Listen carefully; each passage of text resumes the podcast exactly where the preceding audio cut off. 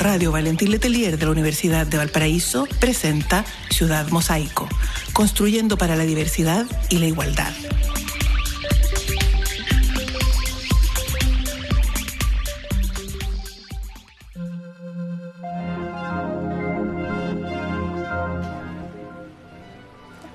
Hola, hola a todas, a todos, a todes. Eh, bienvenidos, bienvenidas a este nuevo capítulo de Ciudad Mosaico, el programa de la Dirección de Igualdad y Diversidad de la Universidad de Valparaíso.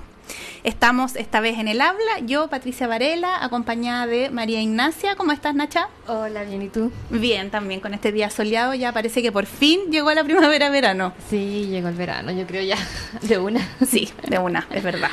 Bueno, nos acompaña Agustín Vázquez en los controles, como siempre, aquí apoyando y tenemos dos invitadas para el capítulo de hoy, que además es el capítulo penúltimo de esta temporada de Ciudad Mosaico. Ya después tenemos la próxima semana nuestro último capítulo, tenemos el receso y luego volvemos con todo en marzo de 2024. Se vienen las vacaciones. Así que, sin más, voy a presentar a nuestras invitadas. Hoy día nos acompaña Miet Larravide, ¿lo dije bien? Sí.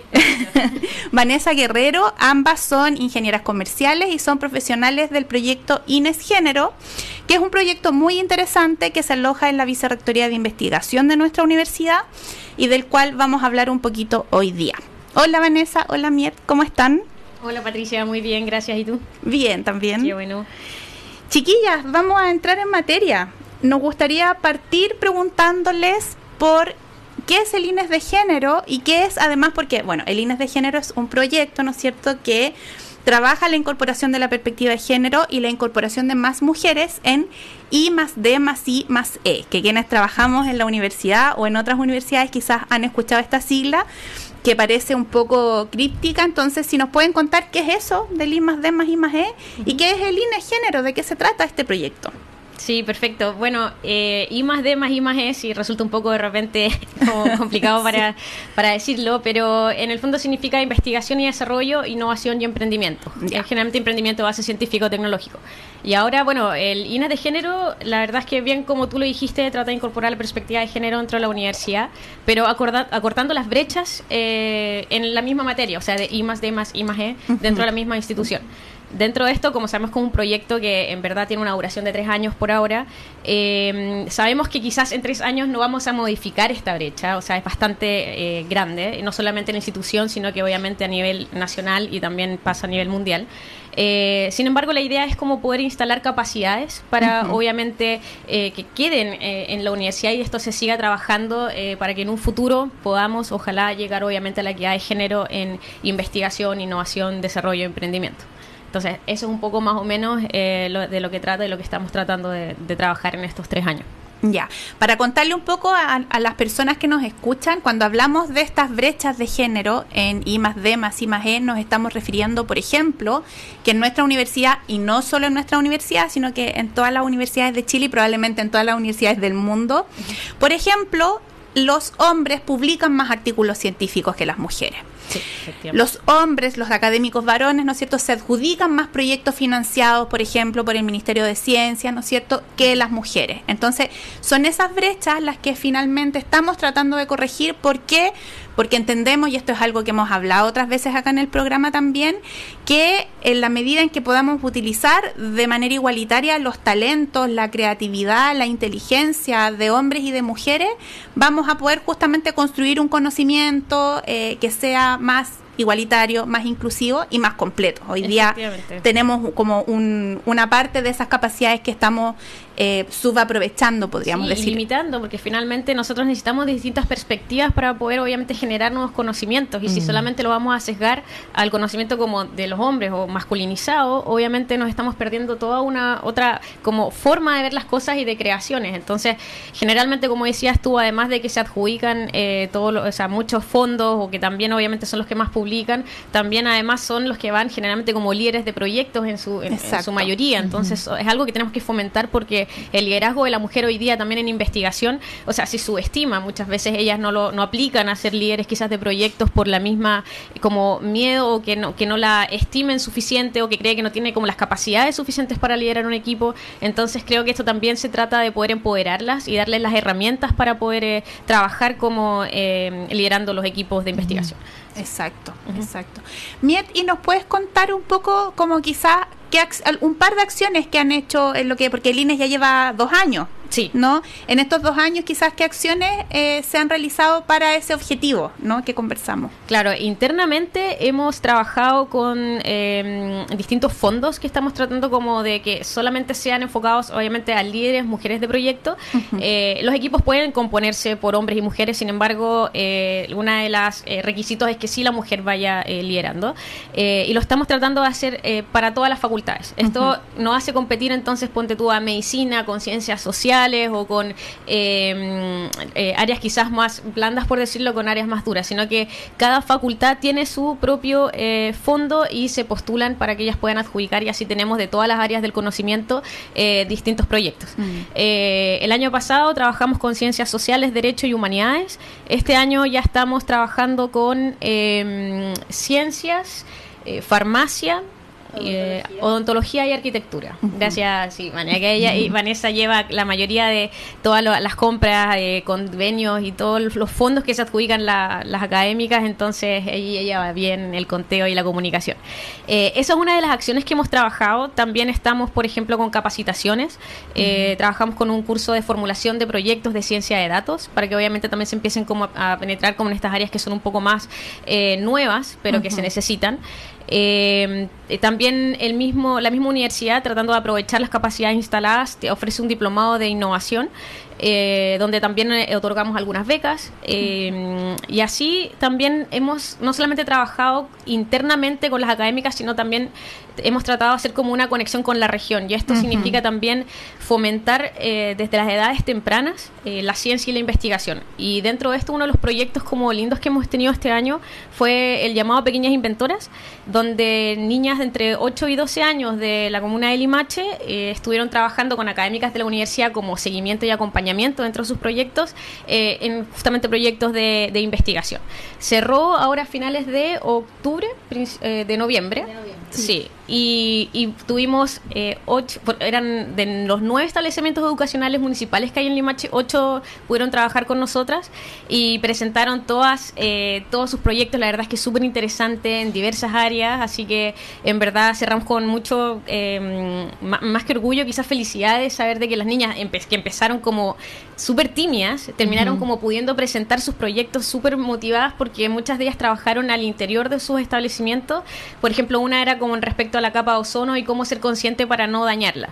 Entonces, eh, le pidieron a niños de cursos de, de cuarto, quinto y sexto básico que trabajaran como en trabajos de investigación para saber cómo poder disminuir eh, el daño a la capa de ozono. Entonces, eh, otros también hicieron dentro del mismo establecimiento la crear conciencia con respecto al reciclaje, por ejemplo. Entonces instalaron unos, unos compartimientos donde podían como reciclar la fruta que, se desecha y distintos otros eh, desechos. Entonces, bueno, hubo varios de los que se podría conversar, pero, pero creo que fueron muy buenos proyectos y, y nos orgullece bastante. Así que sí.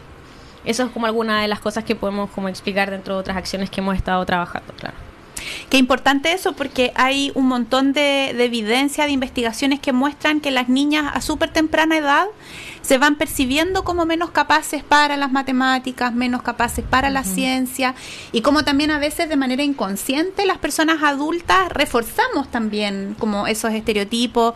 Hay estudios que muestran, por ejemplo, las prácticas docentes como inconscientemente profesores o profesoras de matemáticas, por ejemplo, hacen preguntas más desafiantes a los varones que a las niñas, ¿no es cierto? Entonces, cómo estas acciones pueden ir corrigiendo aquello que claro, que no es que la gente sea mala y quiera ir a decirle a las niñas, ustedes son malas en ciencias, pero son pequeños sesgos inconscientes, acá hemos hablado que son los sesgos de género, sesgos inconscientes que traspasamos a las niñas, entonces, ¿cómo podemos ir corrigiendo eso? Y por otro lado también la importancia de los referentes, ¿no? Que puedan haber tenido cerca de ellas a una académica, a una científica, que les haya acompañado, que les haya conversado de su proyecto. Eso es súper importante porque no hasta hace mucho veíamos los libros de clases y los científicos eran todos varones, ¿no es cierto? Entonces, el poder ver a mujeres haciendo esas cosas hacen que estas niñas sientan que ellas también pueden hacer esas cosas. Pues Mostrarles que es una posibilidad para ellas también, porque como no se ve representado en ninguna parte, piensan, ah, entonces a lo mejor no es para mí eso. Pues. Claro, no, no está dentro de sus posibilidades. Claro, y que les puede gustar en el fondo. Yo creo que, no sé ustedes, pero yo pienso, por ejemplo, así como tratando de acordarme, lo primero que se me ocurrió hacer cuando niña, y era inventora justamente. No, no, eran las otras cosas que después pensé, ¿no? ¿no? No, sé en el caso de ustedes, pero quizás lo pregunto también porque las personas que nos escuchan en su casa, las mujeres, de repente hablamos harto de las niñas en, en esta materia, pero hay, tenemos niñas internas quizás que estuvieron como también en algún momento pensándose de esa forma y fueron fueron quedando atrás, digamos. ¿Dónde está esa niña? Y cómo podemos también traerla al, presente, conectar también con esta este interés por el mundo, por la ciencia, por el, medio ambiente, por ejemplo, que a veces pensamos que son temas que, que no necesariamente son de las mujeres, pero sí lo son. Claro, o naturalizamos esta distinción como en las carreras que elegimos las mujeres y decimos, es que a las mujeres no les interesa. Pero claro, no nos interesa porque hubo todo un sistema que ha hecho que no nos interese. Al no tener referentes, al no tener estímulos, etcétera. Sí. Sí, pues y una termina diciendo, no, no me interesa para evitar la frustración. Claro. No, no porque de verdad no te interesa. O sea, no sé, yo invito a hacer esa pregunta porque me parece que eh, puede ser incluso transformadora. A, niveles como, o sea, a edades no tan tempranas también. Claro, como, para las que estamos ya más grandes. Justamente, sí.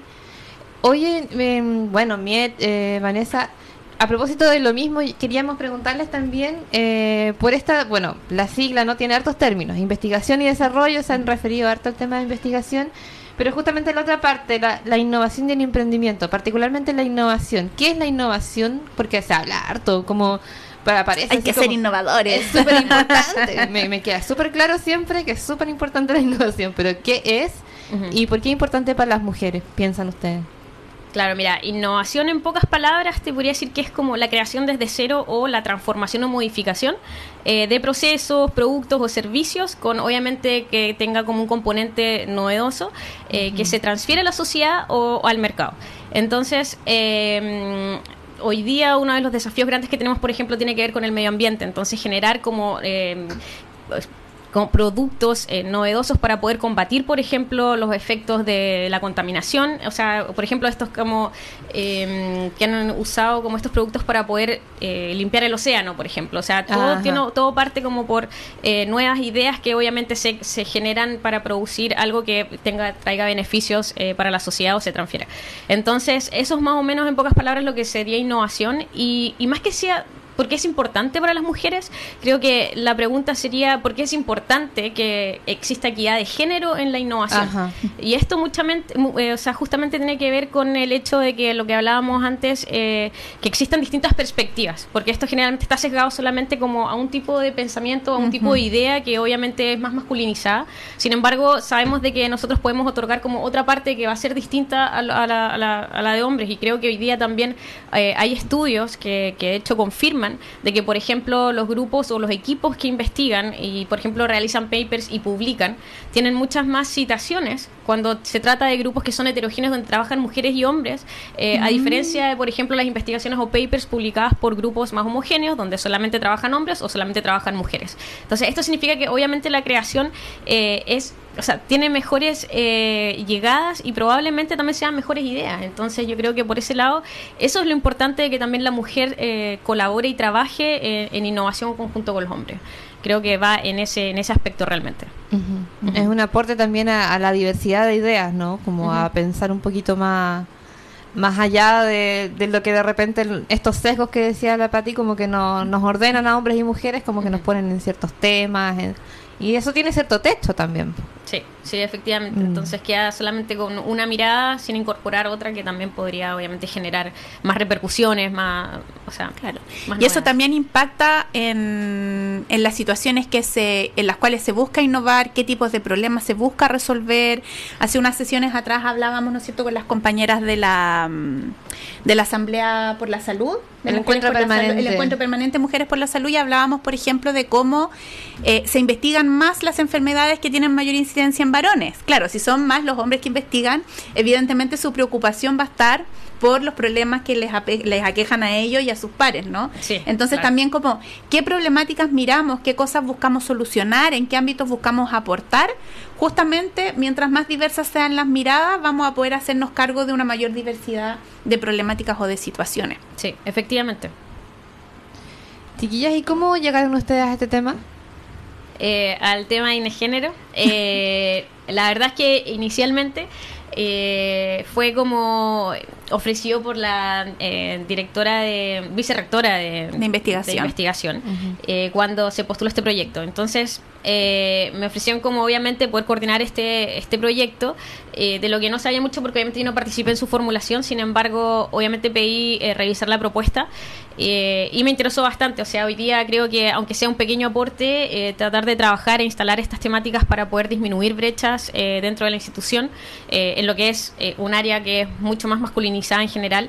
Creo que era interesante y bastante desafiante también, porque sabemos que tampoco es tan fácil. Es también un cambio de switch o cambio de cultura Sí. que obviamente no podemos hacerlas solas. O sea, tenemos que trabajar con distintas eh, unidades de la universidad para poder establecerlo e incorporarlo a, a la rutina y que se vuelva una normalidad. Así Exacto. que mm, creo que va por ese lado eh, que me interesó obviamente mucho la propuesta y así es como, bueno, y por obviamente la vicerrectora fue que Soledad Torres que, que llegamos a, a- a esta... a- coordinar este, este lindo proyecto que, que se adjudicó a la universidad en el 2020, el 2020 para comenzar el 2021. Sí. Sí, sí, sí. Claro. Por mi parte, bueno, yo- a mí igual me llegó la propuesta y me interesó mucho ya que yo también fui estudiante de la Universidad de Valparaíso, en la carrera de Ingeniería Comercial, y siempre tuve estos pensamientos de, de cuestionarme eh, ciertas brechas de género. Por ejemplo, yo cuando estudié, eh, de los 10 profesores que había, solo dos eran mujeres. Y desde ahí parte la base eh, de, de qué cargos, eh, Mm. de que, por ejemplo, la mayoría de los cargos eran ocupados por hombres. Y, y no solo eso, sino que, eh, no sé, el mismo centro de estudiantes, que en su mayoría siempre fueron presidentes. Entonces, desde ahí el hecho de cuestionarse eh, por qué no hay liderazgo femenino o por qué no hay oportunidades. Porque en mi caso, cuando fui estudiante, tampoco eh, tuve acercamiento a estos proyectos o adjudicaciones de concurso para estudiantes o académicas donde puedan eh, donde se pueda fortalecer el, la participación femenina. Eh, nunca yo tampoco, mm, nunca me llegó la información ni a mí ni a mis compañeras, entonces ahora eh, que estamos eh, participando de este proyecto, eh, la idea es poder llegar también a estudiantes, a que conozcan lo que está pasando, a sensibilizar, a sensibilizar a la comunidad también y, mm, y bueno, eso, partir desde la base del estudiante, de- del estudiante. Qué interesante, sí, porque justamente a propósito de lo mismo, ¿no? La, la ingeniería es un ámbito masculinizado también. Ujú. O sea, Sí. sí. definitivamente. Justamente el otro día eh, está revisando la radiogra- radiografía de género de CTCI, de eh, Ciencia, Tecnología, Conocimiento e Innovación, del 2022. Eh, hay un número bastante preocupante porque el número de matriculadas que señalaba eh, las carreras STEM, que son las carreras de, de ciencia, eh, tecnología, ingeniería y matemática, un 22% eran matrículas de mujeres versus obviamente la diferencia que sería de los hombres. Entonces, creo que es preocupante y es algo que definitivamente está bien que lo pongamos hoy sobre la palestra y que se empiece a trabajar. eh. Y bueno, ahora también tenemos el proyecto Ingeniería 2030 que justamente también trata de eh, eh, poner como cupos que sean solamente para mujeres y tratar de incentivar también desde el colegio incluso eh, que se eh, motiven a estudiar carreras eh, y seguir en ingeniería. Y ahí ingeniería parece ser como el, el hueso más duro de roer, porque al menos en los datos de pregrado dentro de la universidad vemos que en ciencias básicas ya está un poco más nivelado. Bueno, después si avanzamos a doctorado cambia un poco el escenario, pero al menos en pregrado en ciencia está más, nos estamos acercando más a una distribución paritaria, pero miramos ingeniería y la brecha es enorme todavía y si ponemos más el zoom y miramos las distintas ingenierías, vemos como por ejemplo ingeniería informática tiene una brecha que es brutal. Y de nuevo no es algo que pase en la UB, es algo que vemos que ocurre en otras universidades de Chile y del mundo. Entonces, las ingenierías en particular parecen ser eh, como el espacio que, que resiste más como a romper esta masculinización eh, y sobre todo cuando hablamos, además, eso lo cruzamos con eh, las tecnologías, la informática, etcétera. Claro, y un impacto también en la sociedad, porque finalmente, o sea, la ciencia más, no me acuerdo cómo lo dijiste tú, pero en el fondo como más abstracta, más pura, ¿no? Efectivamente tiene un uso, eh, pero, pero es difícil ver esa conexión. ¿no? En cambio, las ingenierías van a temas prácticos. Claro. Estamos ahí con una brecha, un déficit en el fondo de mujeres solucionando problemas, en el fondo, los, mismos problemas. Por ejemplo, o sea, podríamos pensar cómo se relaciona esta masculinización tan brutal que hay en informática con los sesgos de género en los algoritmos, que es algo que hemos conversado también en el programa, ¿no? Entonces, efectivamente, claro, ahí podemos como, más que en las ciencias básicas, podemos mirar así como súper concretamente eh, en cuestiones materiales, como súper objetivas, como ese sesgo de género aparece y que por supuesto tiene que ver con quienes están pensando y quienes están construyendo el conocimiento en esas disciplinas. Sí, sí. no, pensando, por ejemplo, o sea, tratando de pensar en un ejemplo de esto mismo a escala de ciudad. ¿Quiénes están en el diseño de procesos, ¿cierto? De procesos que tienen que ver con, por ejemplo, la limpieza de las calles, qué sé yo. Son generalmente ingenieros e ingenieras, ¿no? De distintas ramas. ¿Y cómo se limpian las calles? ¿En qué momento? ¿Por dónde se parte? Si parten por el cerro, por el plan, por ejemplo, acá en Valparaíso, no da lo mismo, po no da lo mismo porque resulta que las mujeres se mueven a ciertas horas versus los varones que se mueven a ciertas otras por, dependiendo de sus actividades diarias que muchas veces tienen que ver con transportar a los niños. Es que además las mujeres ¿no? se mueven solas, las mujeres se suelen mover con las personas que están a nuestro cuidado, entonces se mueven con los niños, con las niñas, con el coche, con, con la guagua en brazo o con la persona mayor que acompañan al consultorio, entonces además es un movimiento que no es igual que cuando vas tú solo a cargo de ti solamente. Exactamente sientes mucho más si hay un hoyo en la calle, si la vereda está cortada. Se ha estudiado mucho, por ejemplo, el tema de la movilidad por género, ¿no? Como las diferencias de género en movilidad y cómo, por ejemplo, eh, impacta cuando el transporte público no es el mejor o tiene dificultades en la vida de las mujeres porque son quienes más lo usamos. Somos quienes más lo usamos por todas las razones que decía la, la Pati y también por un tema de recursos. O sea, tenemos menos acceso a autos que los varones. Y manejamos menos. Y manejamos menos. Yo todavía no tengo licencia, por ejemplo. Yo tampoco. Ahí ya tenemos una brecha de género aquí mismo. Entonces, claro, y, los sistemas de transporte, ¿quién los diseña? Los varones, los ingenieros, la ingeniera.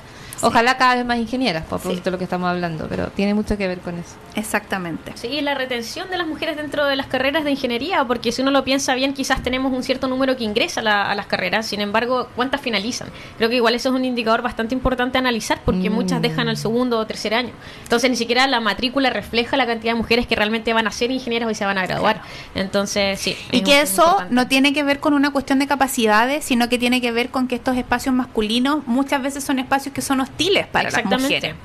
Entonces, a ese también es una salvedad y a propósito de lo que mencionaba de lo importante de estos nuevos proyectos como Ingeniería 2030 que proponen los cupos, podemos tener alguna auditora, alguna auditora por ahí que diga, pero ¿por qué darle cupos a las mujeres?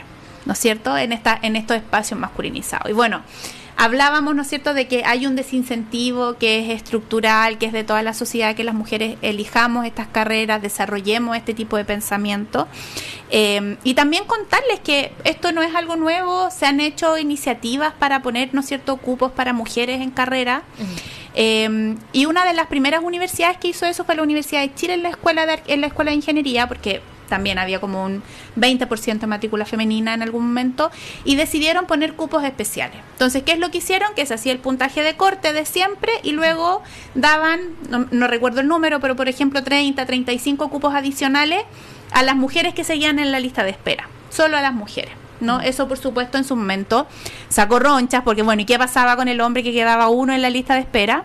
Pero bueno, lo interesante y a lo que quiero ir es a que ya egresó la primera cohorte de mujeres que entraron por esos cupos especiales y lo que muestra el estudio que hicieron las compañeras en la Universidad de Chile es que esas chicas tuvieron el mismo rendimiento académico que las que entraron y los que entraron con el puntaje normal se pusieron rápidamente eh, a la- al, como al mismo ritmo y no hay diferencias ni en los resultados académicos ni tampoco en el tiempo que demoraron en, en egresar de la carrera. Donde sí se detectaron diferencias en la parte más cualitativa, donde efectivamente ahí las chiquillas reportan que muchas de ellas tuvieron que enfrentarse como a este estigma de ser la que entró por el cupo, por el Ah. cupo de género. Que ahí también se desarrollan distintas estrategias, ¿no? Algunos lo ocuparon como reafirmativamente, eh, mientras que otras trataban de ocultarlo y se sentían como un poco disminuidas por, por ser eh, de las que entraron por el cupo. Pero eso ya tiene que ver con estas transformaciones culturales de cambio de switch de las que hablaba la Miet. Pero en términos duros, el rendimiento de esas chiquillas fue igual que el otro. Entonces eso nos confirma que el que no hayan llegado con ese mismo puntaje no tenía que ver con sus capacidades, sino que tenía que ver justamente con todos estos otros elementos que nos limitaron nuestras posibilidades de desarrollarnos en matemáticas, en ciencias, etcétera. Claro, y que efectivamente hubo una corrección en ese Exacto. sentido, pues, en ese caso. Sí.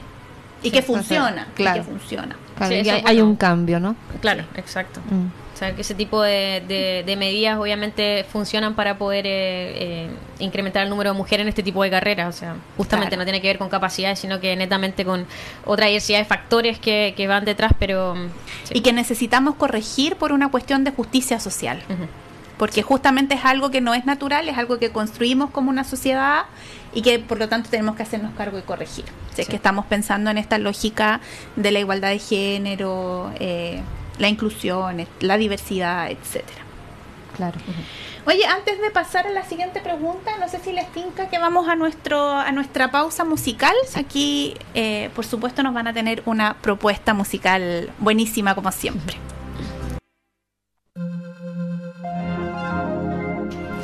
Hola, hola, ya estamos de vuelta aquí en Ciudad Mosaico, el espejo de la diversidad, un programa de la Dirección de Igualdad y Diversidad de la Universidad de Valparaíso, aquí en la radio Valentín Letelier. Vamos a retomar la conversa. Estábamos conversando, ¿no es cierto?, con Miet, con Vanessa, ambas profesionales del programa, del proyecto INE Género de acá de la universidad, de la Vicerrectoría de Investigación. Y estábamos hablando justamente a propósito de algunas acciones afirmativas, hablábamos concretamente a propósito de los cupos para estudiantes mujeres en ingeniería. Y queremos preguntarles también por una contingencia nacional a propósito del tema. Exactamente, porque justamente ayer se estaba discutiendo en el Parlamento, estábamos ahí atentas escuchando la, la noticia, eh, una ley que se está tramitando respecto de la paridad en investigación y en becas Chile, a propósito también de la investigación. ¿no? Eh, no sé si ustedes también nos podrían contar un poco de qué se trata esa ley, cómo han ido... eh, Si la han han ido- seguido, como seguido esa discusión. Sí, bueno, efectivamente, un- dentro de algunas cosas que, que hemos podido ver es que, mm, no sé, Beca Chile, por ejemplo, implementó esto del 50% y el 50%, o sea, 50% hombres, 50% mujeres. Eh, si bien la ¿Qué discriminación... son las becas Chile, para quienes nos escuchan? Las becas Chile, bueno, son becas otorgadas por el Estado para eh, eh, programas de magíster, de doctorado, de investigación dentro eh, a nivel nacional y también a nivel internacional, donde obviamente ellos...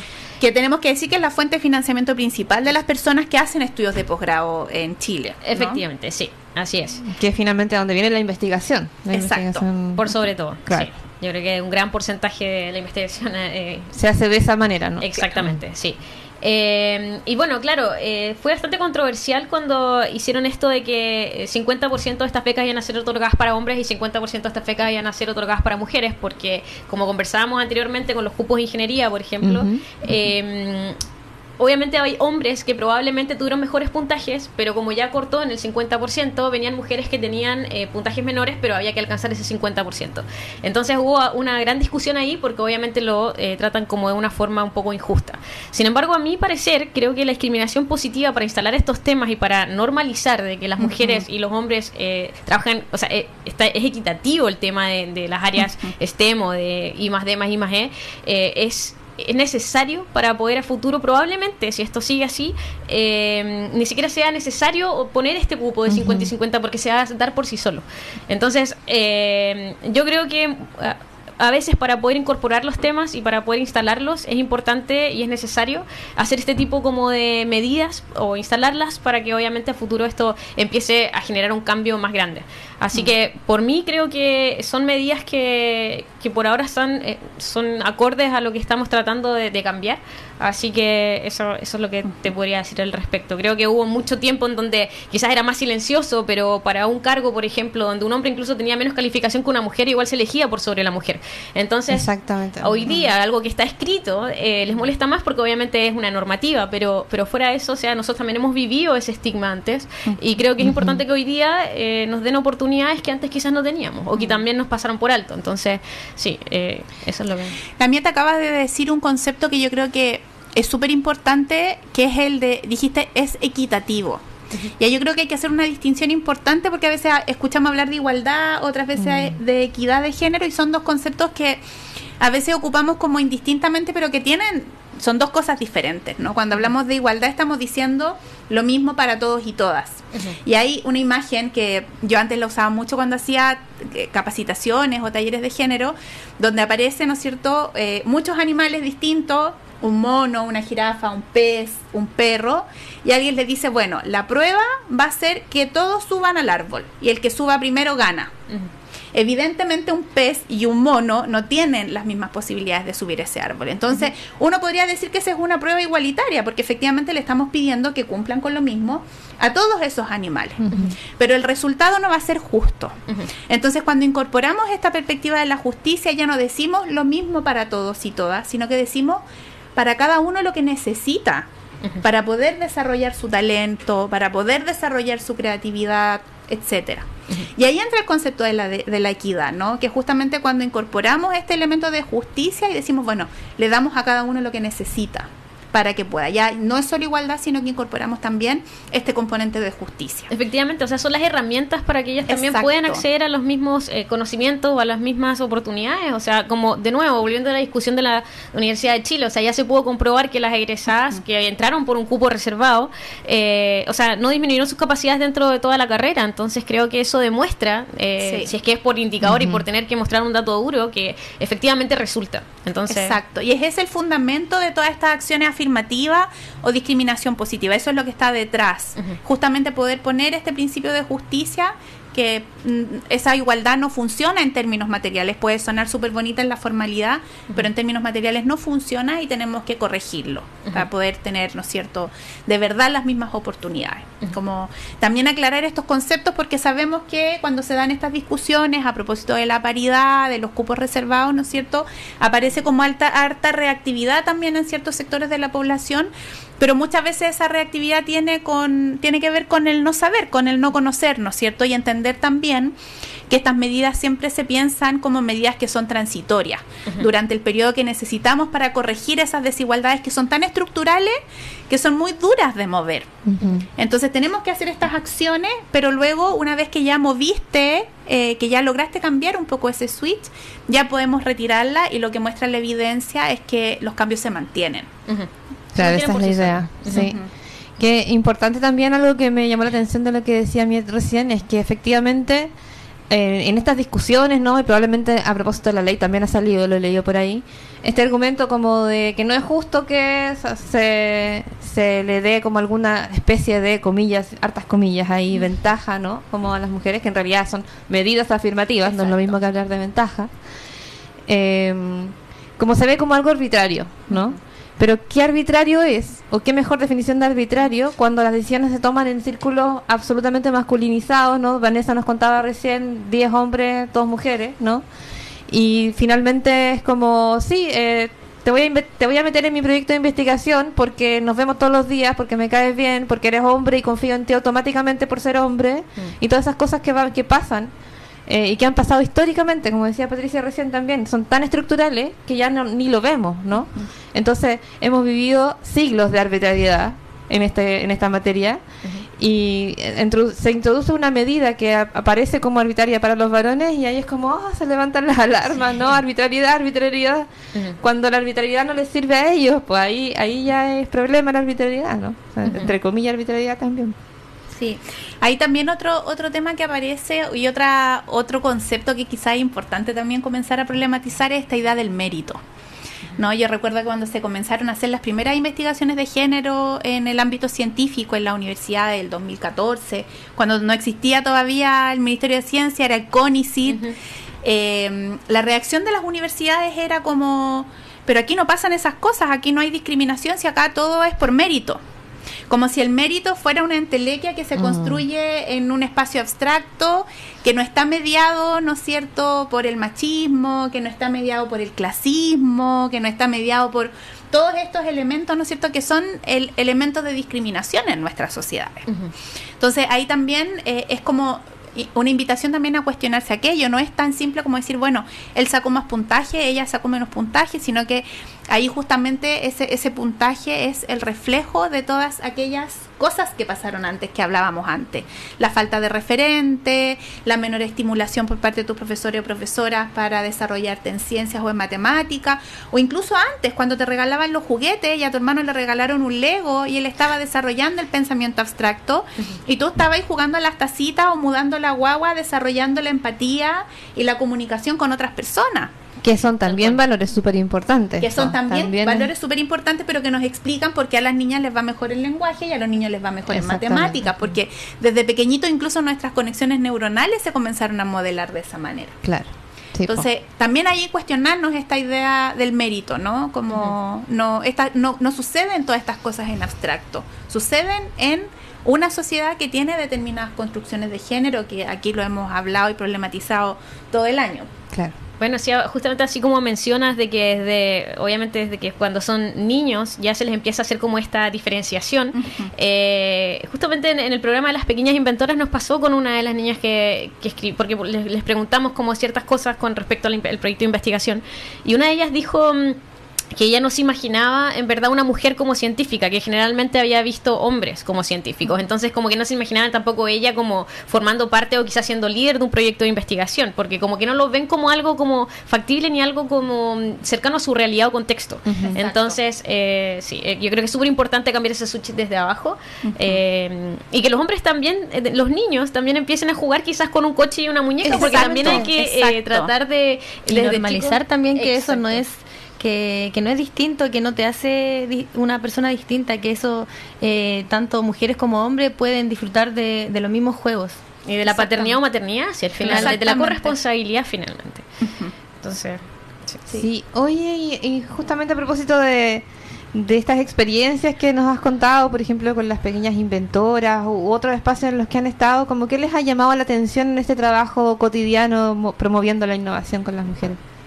Bueno, a mí por mi parte, eh, una de las cosas que más me ha llamado la atención es la buena disposición que ha tenido eh, tanto la comunidad como las académicas. Por ejemplo, en, en el concurso de Idea Mujer que nosotras tenemos a lo largo de estos tres años, eh, siento que este año ha tenido mucha más convocatoria que el año pasado. Eh, por ejemplo, me he tenido que eh, apoyar a una profesora que se adjudicó un proyecto, el cual eh, de las nueve profesoras que adjudicaron este año, eh, entre dos y tres de ellas nunca habían eh, realizado un proyecto de investigación. Entonces eso es una súper buena oportunidad para fomentar la investigación, eh, liderar proyectos de investigación, porque además también eh, incluyen a estudiantes donde aquí pueden trabajar en conjunto.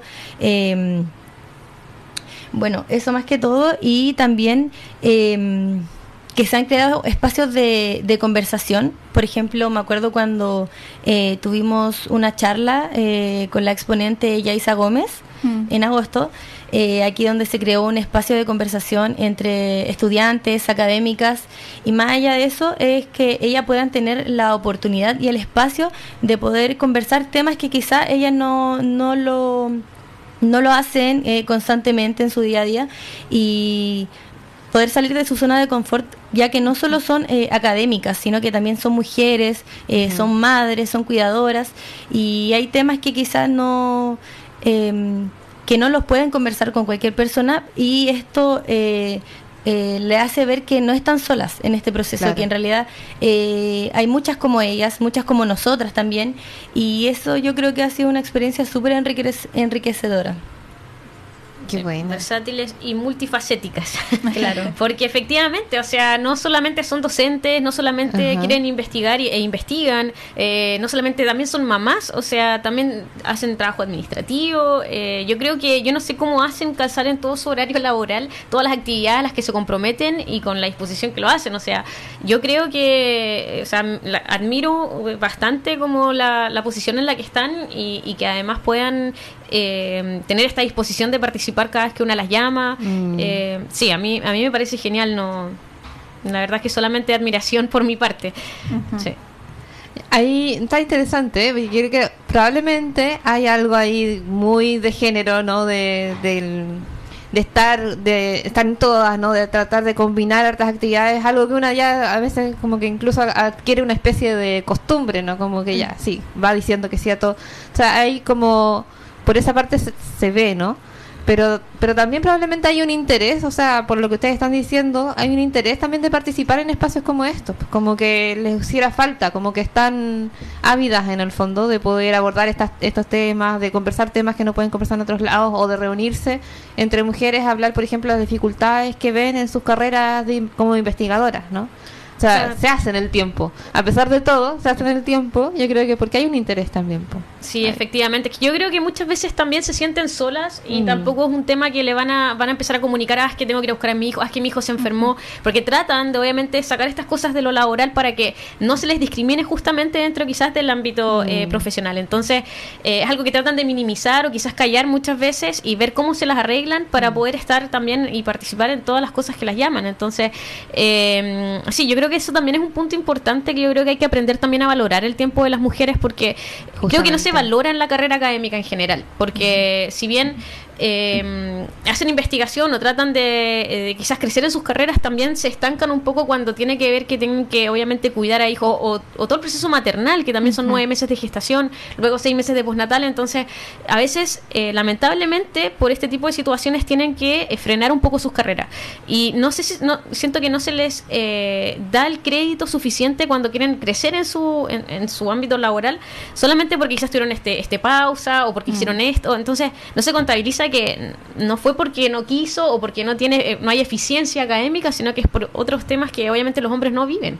Entonces creo que es algo que también hay que poner en en la palestra y poder eh, tratar de darle mérito a eso eh, creo que es importante. Y también que las mujeres en las universidades, o sea, dentro de la división del trabajo en las universidades, también hay una división sexual del trabajo. O sea, lo que vemos es que las mujeres, por ejemplo, hacen más docencia de pregrado, que es como lo menos atractivo en términos de carrera académica. Como tú decías, hacen mucho trabajo administrativo y de gestión, que no es el trabajo que se valoriza a la hora que evalúan tu carrera académica para cambiarte de jerarquía, por ejemplo. Somos las que dedicamos más tiempo a los estudiantes, a las estudiantes, a resolver dudas y todo eso como que no se valora en la carrera académica. Entonces ahí también hay un perjuicio, ¿no? Que también tiene que ver con, bueno, las mujeres realizan estas labores que tienen que ver justamente más con estos roles, de estar con los otros, de preocuparse de los estudiantes, de las Como que estudiantes. se maternaliza un poco a- al... Exactamente, al- se reproduce dentro de la universidad eso mismo. Y no se valora, po, porque la imagen del científico es el que está en el laboratorio, el que publica, no el que está con los estudiantes de pregrado Claro. resolviendo las dudas. Entonces ahí también, y de nuevo, estos cambios de switch, ¿no? Como también valoramos esas otras tareas que son necesarias. O sea, hoy día, y, y- y- y siendo súper franca, hoy día en el escenario que tenemos del financiamiento de la educación superior, las universidades se financian con la docencia, con el pregrado. Pero es lo que se mira eh, con menor valoración cuando tú evalúas la carrera académica. Entonces, además también ahí hay como harto de hipocresía, ¿no? Sí. Sostenemos las mujeres muchas de las labores. Las acreditaciones las llevan sobre sus hombros en general las mujeres. Pensemos en las mujeres que han estado a cargo en las facultades cuando tienen sus procesos de acreditación. Sostienen esos procesos las mujeres principalmente que son los que nos permiten después obtener fondos y que la universidad pueda subsistir. tal cual Pero eso queda invisibilizado. Entonces, también ahí hay, hay un, un preguntarnos, ¿no? ¿Cómo estamos haciendo universidad? ¿Quiénes están cumpliendo los roles dentro de la universidad? ¿Y cómo valoramos eso? En términos simbólicos, pero también en términos materiales, a la hora de poner los puntajes para evaluar las jerarquías académicas o de remunerar esas tareas. Sí, y a la hora de pensar el mérito famoso también. Exactamente. Entonces, pasan todas estas cosas, nos vamos quedando atrás, no se reconoce nuestra labor, no se reconoce la importancia que tiene nuestra labor para sostener este mismo espacio. Y luego dicen, ah, no tienen mérito, no tienen, no, no hizo Claro. suficientes publicaciones. Claro. ¿Y en qué momento? Exactamente. Como- sí. Justamente, bueno, en la pandemia, que esto tiene que ver con el trabajo de publicar, pero, o sea, ex- creció exponencialmente el número de publicaciones de hombres, sin embargo, los de las mujeres se estancaron. Y de hecho, la brecha de género en esa área también se, se, se alargó. Eh, y, o sea, ¿por qué es lógica la razón? O sea, el hombre siguió trabajando y la mujer se, se siguió dedicando como a labores más del hogar. O sea, yo Estábamos creo- trabajando con el hijo conectado al Zoom al lado. Claro, tal cual. Ujú. Y al cuidado también de los padres, de adultos mayores, de otras personas. Entonces, ¿cómo? Entonces, sí. eh, eh, también ese es un tema, bueno, ya lo habíamos conversado en una de, la, de los talleres que hicimos con Yaisa Gómez, pero el tema de la corresponsabilidad. Exacto. Así que eso es- también es un tema bien importante. Hoy sí vamos a tener que traer a alguien a hablar de los cuidados específicamente. Sí. Porque sabes que yo, yo siento que en todos los programas llegamos a los cuidados de una u otra forma. y siempre es como, oye, qué importante. Claro. Y nunca, y- sí, vamos a tener que Sí. solucionar ahí esa. Definitivamente. Oye, nos quedan ocho minutos. Ah, hay que. Bueno, tenemos una pregunta más. Sí.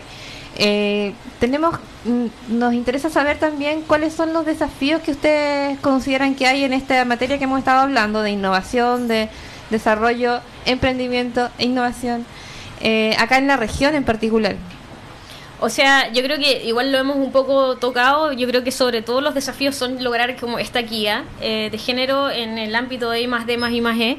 eh, y justamente también para que eh, las niñas también conozcan otras referentes, mujeres, eh, que tengan sentido o que tengan eh, conexión con sus realidades y sus contextos como para poder entender que ellas también pueden. Eh, yo creo que eh, la idea es hacer crecer este grupo de mujeres que se dedican a estas áreas para poder obviamente incentivar y motivar a las más pequeñas que vienen desde abajo para que se incentiven a, a entrar a, a estas, ca- a estas áreas más de STEM, por decirlo de una manera, y poder empezar a colaborar eh, más equitativamente en conjunto con los hombres.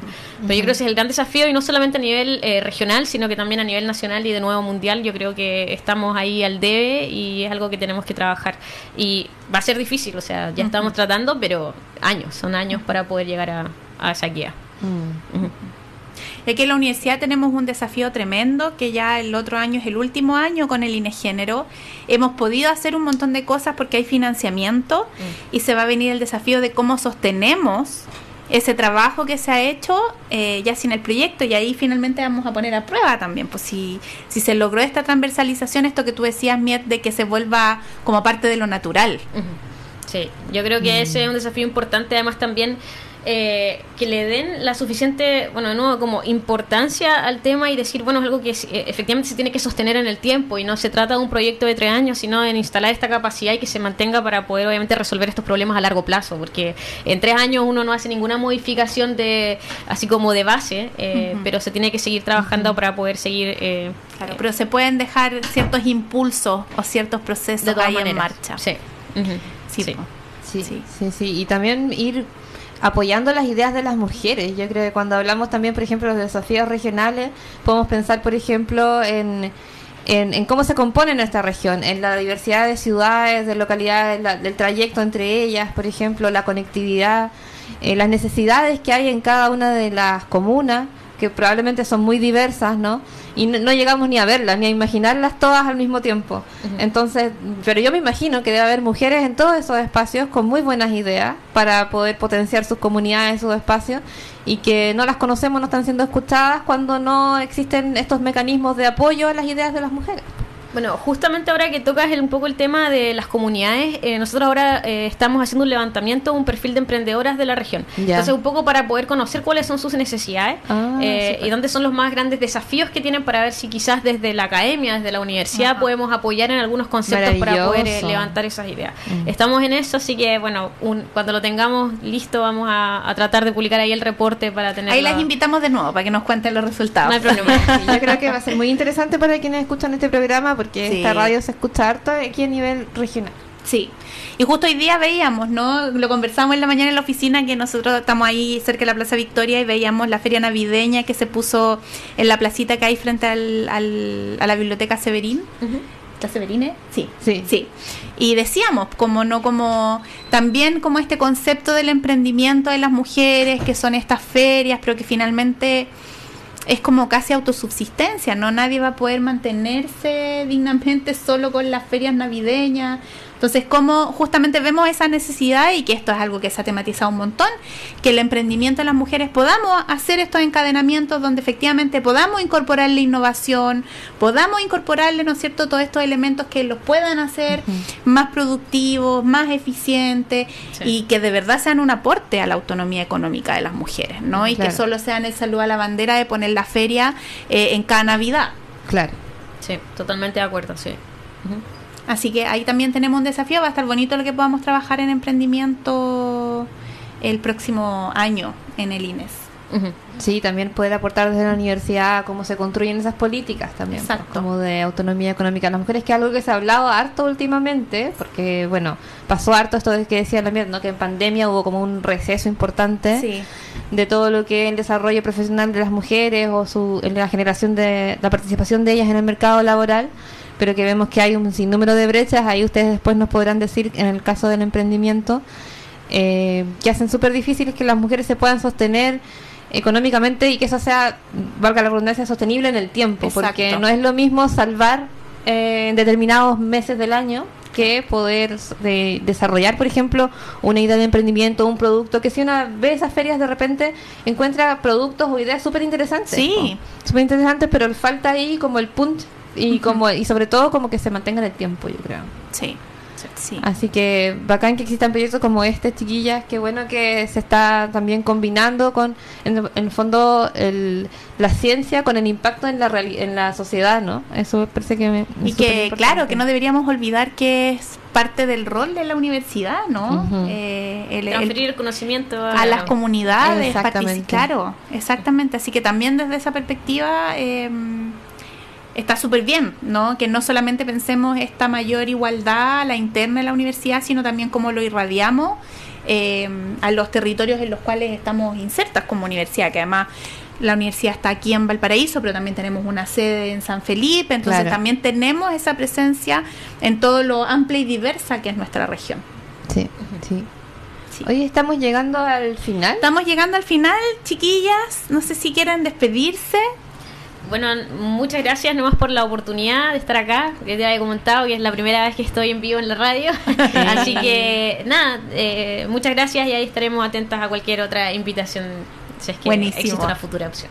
Sí. Bueno, yo también por mi parte le agradezco mucho la invitación, esta oportunidad y también me gustaría mencionar que este es un desafío que nos convoca a todos, como personas, como estudiantes, como madres, eh, y poder generar un cambio en la, en la comunidad, más allá de, de pertenecer a una institución, que esto pueda ser visibilizado eh, de forma nacional y mundial. Súper.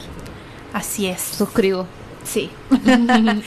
ya, pues nos despedimos entonces de todos nuestros auditoras, auditores. Eh, nos, nos juntamos el otro miércoles, como decíamos en el último capítulo de esta temporada de Ciudad Oh. Mosaico, El Espejo de la Diversidad, el programa de la Dirección de Igualdad y Diversidad de la Universidad de Valparaíso. Que tengan una excelente semana. Eh, eso, hasta la próxima. Hasta la próxima. Chao. Chao.